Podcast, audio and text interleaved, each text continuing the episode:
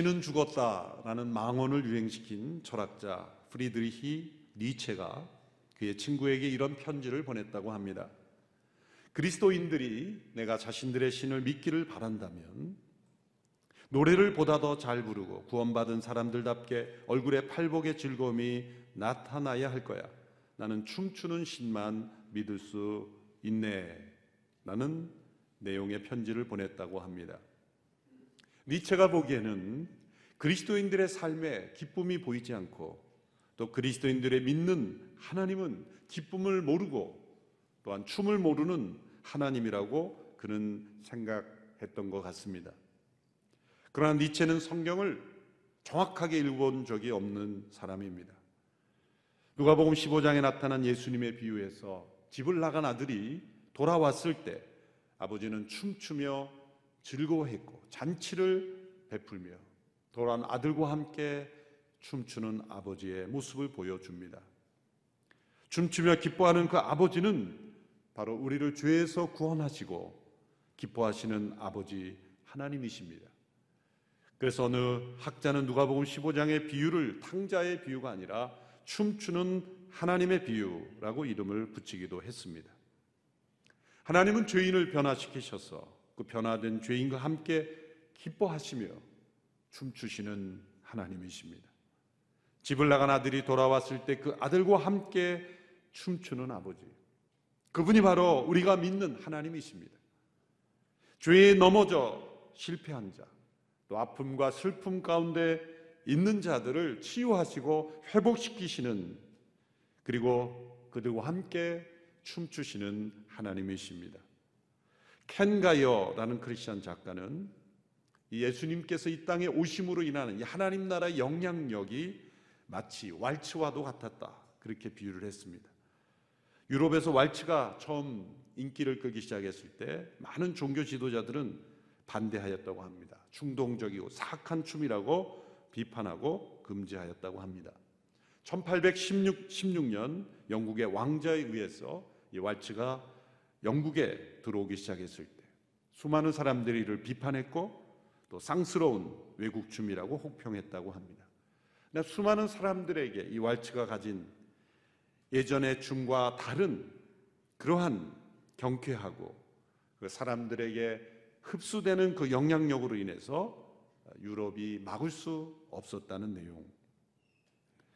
예수님께서 이 땅에 오셨을 때 사람들은 그것을 이상하게 생각했고 오순절 성령 강림이 일어났을 때 사람들은 술 취한 것이라고 비판했고 방언의 역사와 성령의 충만한 역사가 나타나는 것을 어떠한 이유로 막아보려고 했지만 성령 안에서 임하신 이 하나님 나라의 실제 이 역사를 막을 수가 없었습니다. 성령 안에서 춤추는 이 성도들의 기쁨을 막을 수는 없었던 것입니다. 우리를 구원하시며 기뻐하시며 춤추시는 하나님. 그분은 우리로 하여금 그 하나님과 함께 기뻐하는 춤으로 우리를 인도하십니다. 구원의 하나님을 체험한 사람은 하나님과 더불어 성령 안에서 춤추는 사람들입니다. 신앙생활이란 하나님과 함께 성령 안에서 거룩한 기쁨의 춤을 춤을 추는 사람입니다. 시편 여러 곳에서 춤추며 하나님을 찬양하라는 명령이 있습니다. 시편 149편 2절 3절을 같이 한 목소리로 함께 읽어 보겠습니다. 시작. 이스라엘은 자기를 만드신 분을 즐거워하며 시온의 자녀들은 그 왕을 기뻐하라. 춤을 추며 그분의 기쁨, 이름을 찬양하고 탬버린과 하프로 그분께 찬양하라. 하나님과 함께 거룩한 춤을 추었던 이가 다윗입니다. 오늘 우리 함께 그니 본문에서 다윗이 온 힘을 다해 춤추며 기뻐하는 모습이 나옵니다. 이것이 바로 우리가 추구하고 본받아야 될 신앙의 모습, 또 온전한 기쁨의 모델이라고 한다면 그 이유는 무엇입니까? 첫째로 다윗의 춤은 잃어버렸던 하나님의 임재와 영광을 회복하는 것을 기뻐하는 모습이었기 때문입니다. 다윗이 온 힘을 다하여 춤추는 이유가 자신의 성취나 자신의 영광이나 자신의 이름을 드러내며 기뻐하는 것이었다면 그것은 신앙과 정반대되는 자기 도취의 모습일 뿐입니다. 그러나 다윗은 자신의 성취나 영광을 기뻐하는 것이 아니었습니다. 하나님의 임재와 영광을 기뻐하는 것이었습니다. 다윗이 온 이스라엘을 다스리는 왕이 되었을 때 가장 먼저 행한 일은 예루살렘 성을 되찾는 일입니다. 두 번째로 한 일은 법계를 예루살렘 성으로 다시 되찾아오는 일이었습니다. 그것은 예루살렘을 하나님을 예배하는 장소로 변화시키는 것이요. 또 이스라엘 백성들을 하나님을 온전히 예배하는 백성으로 변화시키는 것입니다. 법계란 무엇입니까? 이것은 하나님께서 정해 주신 하나님의 임재의 상징물입니다. 모세에게 회막을 만들고 그 안에 법계를 보관하도록 명령하셨습니다. 그 법계 안에는 세 가지가 들어 있습니다. 10개 명을 기록한 돌판, 그리고 하나님께서 내려주신 만나가 담겨 있는 항아리, 그 세 번째로 아라, 아론이 가졌던 지팡이. 이 세 가지는 하나님께서 이스라엘 백성 가운데 어떤 역사로 함께 하셨는지를 보여주는 상징물입니다. 돌판은 하나님의 주신 율법을 기억하게 하고 또 만난 하나님의 공급하심을 기억하게 하고 또 지팡이는 하나님의 놀라운 기적을 기억하게 하는 상징물입니다. 이스라엘 역사 속에서 이 법계를 어떻게 생각하고 얼마나 중요하게 생각하고 또 어디서 보관되었는가가 이스라엘의 영적 상태를 보여주는 중요한 증거입니다. 법계가 처음 주어진 것은 1446년 주전 1446년경이죠. 모세가 시내산에서 이 법계가 제작이 됩니다. 40여 년 동안 광야를 함께 유랑합니다. 또 7년 동안 가난 정복할 때는 길갈에 보관되어 있습니다. 또 12지파에게 땅이 분배된 이후에 사사 시대 말렵까지 300년 동안 실로에 보관됩니다. 그 모든 과정 속에 그것은 이스라엘 역사 속에 함께 중심에 있었습니다. 근데 사울 시대로부터 이 법계가 잘못 잊혀지고 또 멸시되었습니다. 법계를 멸시했다는 것은 존재를 부정했다는 것이 아니라 잘못 그 의미를 잘못 왜곡하여 이용하려 했다는 것입니다. 예를 들어서 이스라엘 백성들이 위기에 처했을 때 블레셋이 쳐들어왔을 때 이스라엘의 장로들이 이 법계를 마법의 상자처럼 취급한 것입니다. 늘 법계가 중심이 되었고 그의 그들의 이동 중에 법계가 함께 하심으로 그들에게 하나님의 임재가 있었습니다. 그래서 그들은 이 법계 자체가 마법 상자처럼 그 법계를 주신 하나님을 바라보지 않고 그 법계가 마법의 상자처럼 생각하고 전쟁에 가지고 나가면 무조건 이길 것이다. 라고 생각했다는 것입니다.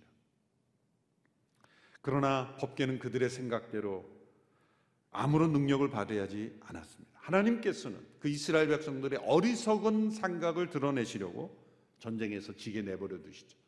법계가 블레셋에게 뺏기게 됩니다. 그런데 법계를 가져간 블레셋 에게서는 엄청난 일들이 일어났습니다.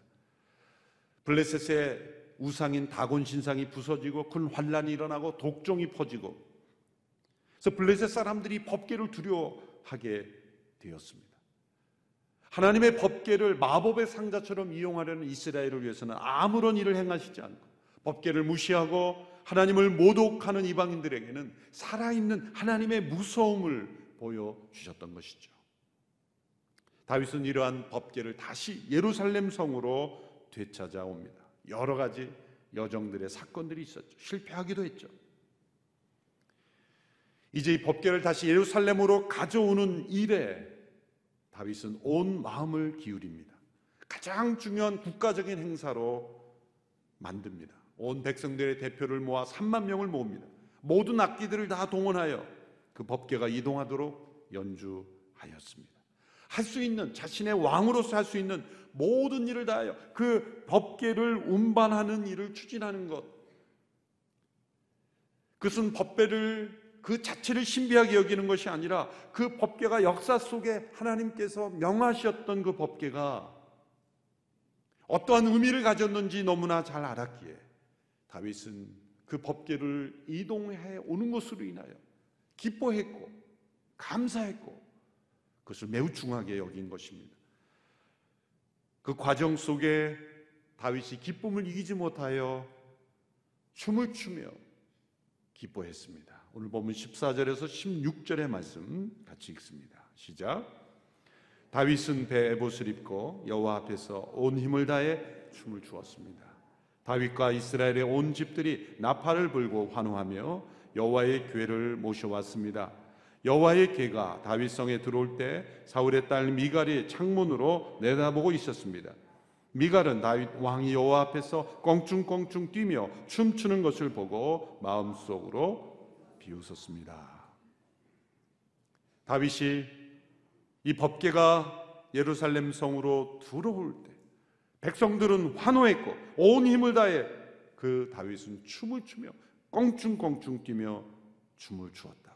이것은 하나님의 임재가 회복되고 그 하나님의 영광이 그 이스라엘에 다시 임함으로 인해서 일어나는 그 기쁨. 여러분 일생 가운데 이러한 기쁨의 예배가 적어도 한 번쯤 있어야 하지 않겠습니까? 하나님의 임재와 하나님의 영광 그것으로 인하여만 기뻐하는 것.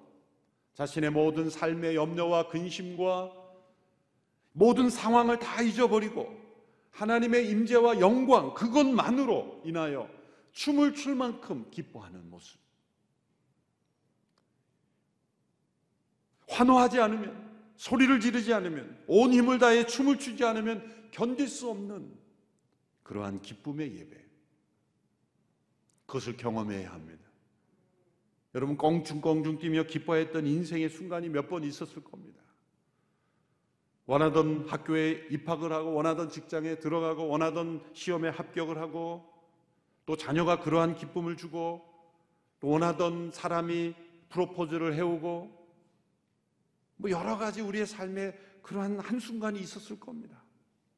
그러나 이렇게 기뻐 뛰며 즐거워하는 것이 하나님의 임재로 인한 것이라면 그것은 다윗에게 임하였던 그 하나님의 임재가 임한 것이죠. 이 기쁨의 예배가 우리의 삶에 회복되기를 축원합니다. 두 번째 다윗의 이 기쁨의 춤은 수많은 슬픔을 통과하며 하나님으로 인하여 기뻐하며 춤추는 것이었기 때문입니다. 온전한 기쁨은 슬픔이 전혀 없는 기쁨이 아닙니다. 도리어 하나님 안에서 이 기쁨이 생기는 이 기쁨은 슬픔이 변하여 기쁨이 된 겁니다. 슬픔의 내용이 곧 기쁨의 제목으로 변한 것입니다. 세상은 이런 것을 있을 수 없다고 말합니다. 세상은 슬픔과 기쁨은 극과 극으로 나눠져 있습니다. 슬픔은 슬픔이고 기쁨은 기쁨입니다. 사람들에게 기쁨이 무엇이냐 말하면 슬픔이 없는 것이라고 말합니다. 그러나 우리 그리스도인들에게는 기쁨의 이유가 다릅니다. 내 모든 슬픔의 내용들이 변하여 기쁨의 노래가 제목이 되는 것이죠. 다윗은 얼마나 많은 슬픔의 시간이 있었습니까? 사울의 질투와 위협, 살해의 공격으로 광야를 도망 다녀야만 했습니다. 수많은 어려움을 겪었습니다. 때로 사울에 대한 엄청난 분노와 싸워야 했을 것입니다. 그 모든 과정 속에 그는 하나님 앞에 슬피 울었던 시간들이 있었습니다. 그러나 그가 왕이 되어 이제 이 법계를 예루살렘으로 가져오는 이 순간을 바라보면서 과거에 그가 겪었던 모든 슬픔의 순간들이 주마등처럼 흘러갔을 겁니다. 그 속에 나타난 하나님의 섭리를 보았을 것입니다. 왜 하나님께서 이 슬픔의 시간들을 나에게 허용하셨는지를 깨달았을 겁니다. 그리고 그 모든 슬픔의 내용들이 기쁨의 제목들로 변화된 거예요. 그래서 그는 시편 30편 11절에서 이렇게 고백했습니다. 같이 한번 읽어볼까요? 시작. 주께서 내 슬픔이 춤이 되게 하셨고 내 배옷을 벗기고 기쁨의 옷을 입혀 주셨습니다. 내 슬픔이 춤이 되게 하셨다. 얼마나 놀라운 신앙의 고백입니까? 다윗은 우리의 기쁨의 춤이 시작되는 첫 스텝이 바로 슬픔이라는 겁니다. 온전한 기쁨은 하나님께서 허락하신 많은 슬픔들을 통과하며 그 슬픔 속에 하나님의 은혜를 발견하며 그 하나님을 온맘 다해 사랑하는 영혼으로 변화될 때 경험하는 기쁨입니다. 하나님께서 우리에게 춤으로 초대하시는 첫 번째 초청장이 바로 슬픔이라는 거예요. 슬픈 일이 생겼습니까? 아, 이제 이 슬픔 이후에는 내가 춤추는 날이 오겠구나. 그렇게 초청장으로 생각하는 거죠. 그래서 우리에게 이렇게 춤을 청하신다는 겁니다. 내가 너의 슬픔을 춤으로 변화시켜 주리라. 나와 함께 춤추지 않겠니? 슬픔을 외면하지 않고 슬픔을 부인하지 말고 슬픔 속에서 그 슬픔을 허락한 나의 뜻을 깨달으며 일어나 언젠가 너가 나와 함께 춤추는 인생이 되지 않겠니? 왜 기쁨은 안 됩니까?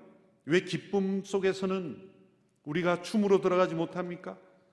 기쁜 일이 생기면 우리는 자신의 생각과 고집과 자신의 삶의 리듬을 고집하기 때문입니다. 우리가 하나님께 우리 자신을 맡기는 때는 바로 슬픔을 통해서죠. 슬픈 일을 당했을 때 비로소 우리는 자신의 고집을 내려놓습니다. 자신의 경험과 생각을 내려놓습니다. 그것이 이 하나님과 함께 춤추는 인생으로 들어가는 첫 번째 출발이라는 것이죠. 그런데 이 다윗의 아내 미갈은 하나님 앞에 뛰놀며 춤추는 다윗을 보고 비판하며 업신여겼습니다. 법계가 들어올 때 기뻐하며 즐거워하는 남편을 보고 함께 기뻐한 것이 아니라 판단하고 업신여겼습니다. 사실 이 미갈의 문제는 다윗이 뛰며 춤추는 것을 보았기 때문에 생긴 것이 아니라 그 이전부터 문제가 있었어요. 자, 왕과 많은 백성들, 3만여 명의 백성들의 대표니 얼마나 많은 사람들이 지금 그 하나님의 법계를 이동하면서 기뻐하고 축제하며 들어오고 있는데 미갈은 왕궁의 창문으로 내다보고 있었다. 그는 창문으로 구경하고 있었다. 마치 이스라엘 백성들이 아닌 이방인처럼 그들의 기쁨을 구경하는 사람이었습니다. 그는 그 기쁨의 예배 예배자로 참여하지 않고 구경하는 자로 참여 하고 있었다는 거죠. 예배자로 참여하지 않고 구경하는 자로 참여하게 되면 이상하게 보이는 모습들이 참 많습니다. 소리 높여 부르는 찬송은 무엇인가 미쳐 있는 사람처럼 보입니다. 눈물 흘리며 회개하는 사람은 꼭 바보같이 보입니다. 이 미갈과 같은 영, 이 미갈의 신드롬에 빠져 있는 사람은 마치 창문으로 구경하듯 그렇게 구경자가 우리는 잘못 미갈의 이 신드롬에 빠지게 되죠. 어떻게 다윗을 무시했습니까? 20절에 보면 다윗이 이제 백성들을 축복하고 또한 이제 가족들을 축복하려고 집에 돌아왔을 때 어떻게 했습니까? 다윗이 자기 가족을 축복하려고 집에 돌아왔습니다. 그때 사울의 딸 미갈이 나와 다윗을 맞으며 말했습니다. 오늘 이스라엘의 왕이 정말 볼만하시더군요. 신하의 계집동들 앞에서 몸을 드러내시다니요. 이걸 어느 성우가 좀 이렇게 이걸 표현하려고 그러는데 잘 표현이 안 됩니다. 예. 미갈이 이렇게 다윗을 멸시한 모습을 보고 종교개혁자 장 깔뱅이 아주 무서운 말을 했습니다. 잘 들어보세요. 온 세상이 야심에 의해 지배되는 것은 이 미갈과 같은 부인들이 남편을 멸시하고 있기 때문이다. 부인들을 향하여 아주 칼을 갈았죠. 이 미갈과 같은 부인들이 남편을 이런 미갈의 태도로 멸시하는 이유가 뭐라는 겁니까? 그래서 남편으로 하여금 당신은 왜 유명한 사람이 만드냐? 왜 당신은 돈을 많이 못 벌어오냐? 왜 당신은 왜, 왜 다른 사람처럼 그렇게 못 되느냐? 이 끊임없이 남편을 잘못된 야심으로 몰았기 때문에 온 세상이 이렇게 야심찬 저기가 됐다는 거예요. 만일 아내들이 그렇게 하지 않아도 돼. 남편들이 야심을 향할 때 그건 올바른 길이 아니야. 왜 아내들이 이렇게 미갈과 같은 그러한 말을 하게 한다는 겁니까? 그것은 남편을 위해서가 아니라 자신을 위해서. 자신의 자존심, 자신의 명예, 자신의 허영심. 지금 이 다윗이 춤추는 것을 보고 비판하는 이유는 이 다윗의 명예를 염려하는 것이 아니라 자신의 명예와 자존심과 자신의 이름을 생각하고 비판했다는 거죠. 결국 그것은 다윗만을 멸시하는 것이 아니라 그를 통해 영광 받으시는 하나님을 멸시하고 있는 것입니다. 바로 이것이 교만입니다. 교만이 가져온 큰 재앙. 그것은 가까운 이웃을 멸시할 뿐만 아니라 하나님까지 멸시하게 된다는 거죠. 다윗의 이러한 비난에 아, 미갈의 이러한 비난에 다윗이 어떻게 대답했는지를 21절에서 22절의 말씀 같이 읽습니다. 시작. 다윗이 미갈에게 말했습니다. 나는 하나님 앞에서 그렇게 춤춘 것이요. 그분이 당신 아버지와 당신 집안 대신 나를 선택해 여호와의 백성 이스라엘의 통치자로 세우셨으니 나는 언제든지 여호와 앞에서 기뻐 뛸 것이요. 내가 이것보다 더욱 채통 없이 행동해 스스로 낮아져도 당신이 말한 그 계집동들은 나를 우러러 볼 것이요. 이 다윗의 기쁨이 온전한 기쁨인 세 번째 이유가 여기 나옵니다. 그것은 하나님 앞에서 자신을 한없이 낮춘 기쁨이기 때문입니다. 기쁨의 두 가지 종류가 있는 거죠. 자신을 높이는 기쁨이 있고 자신을 낮추는 기쁨이 있습니다. 자신이 영광 받는 기쁨이 있고 하나님이 영광 받으신 기쁨이 있는 것입니다. 다윗이 춤을 춘 것은 하나님 앞에 자신을 낮춘 것이요. 그 하나님 앞에서 내가 더 낮아지고 더 낮아져도 나는 아무것도 아니기에 하나님을 기뻐하고 영광 올려드릴 때 다른 사람이 나를 채통 없는 자로 말해도 나는 기뻐할 것이다. 이 고백 속에 다윗이 껑충껑충 뛰는 것은 경박하게 흔드는 세속적인 춤이 아니라는 것이죠. 사실 춤 자체는 리듬에 자신을 맡기는 거죠. 음악 안에서 자신을 잊어버리는 거죠. 그럴 때 그 이유가 자신의 즐거움이냐 아니면 자신의 부인이냐 자기 자신을 부인하는 것에 따라 달라지는 거죠. 그래서 이 다윗의 춤은 하나님의 영광을 임재를 체험하고 자기 자신을 부인하는 놀라운 하나님의 체험이었다는 것이죠. 그것은 하나님께서 주도하시는 춤, 우리로 하여 기뻐하시며 춤추시는 하나님이 그 하나님의 춤에 우리를 초대하시고 우리가 함께 하나님과 더불어 춤추는 경험을 다윗이 했다는 겁니다. 헨리 나우엔의 글에 이런 글이 있습니다. 춤을 출 때 우리는 삶의 중심을 자기에게 두지 않는 것이다. 게다가 우리는 다른 사람들의 손을 잡고 더 큰 춤의 자리로 들어간다. 다른 사람들과 함께 있을 때 은혜를 베푸시는 하나님을 위한 자리를 내 한복판에 확보하는 법을 배운다. 이렇게 하나님과 하나님의 백성들과 함께 있을 때 우리의 삶은 한결 부유해진다. 온 세상이 우리의 춤판임을 알게 된다. 우리의 스텝은 한결 흥겨워지고 하나님이 다른 사람들도 함께 춤추도록 부르셨기 때문이다. 우리가 초대받은 춤은 자기 영광이나 자기 실현이 아니라 자기 부인입니다. 하나님 앞에서 우리 자신을 한없이 낮추실 때, 낮출 때 우리는 진정한 기쁨의 춤을 출 수 있다는 것입니다. 온만 다의 하나님만 사랑하는 영혼은 다윗처럼 이런 온전한 기쁨을 경험합니다.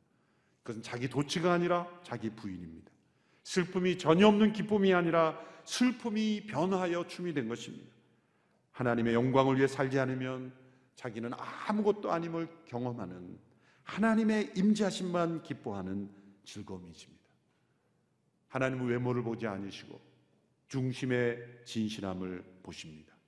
사람의 시선이 아닌 하나님의 시선 앞에서 온 힘을 다해 기뻐할 수 있는 그런 순수한 기쁨의 영혼들이 되기를 주님의 이름으로 축원합니다.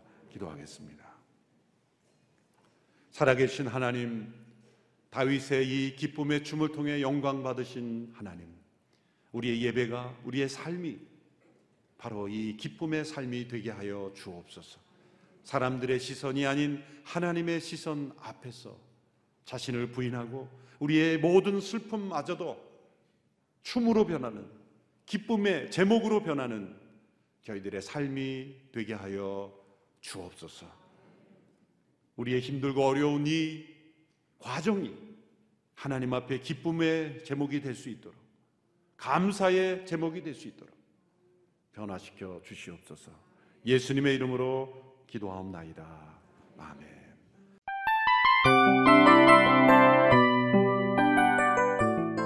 이 프로그램은 청취자 여러분의 소중한 후원으로 제작됩니다.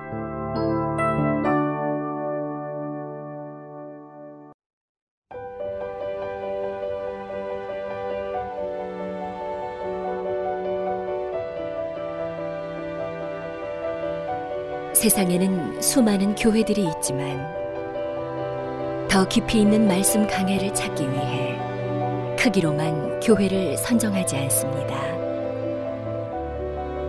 보다 좋은 영적 콘텐츠를 더 많이 나누기 위해 방송비를 받지 않습니다. 1년 365일 복음만 전하고 싶어서 우리는 광고를 하지 않습니다. 온누리의 복음을 땅끝까지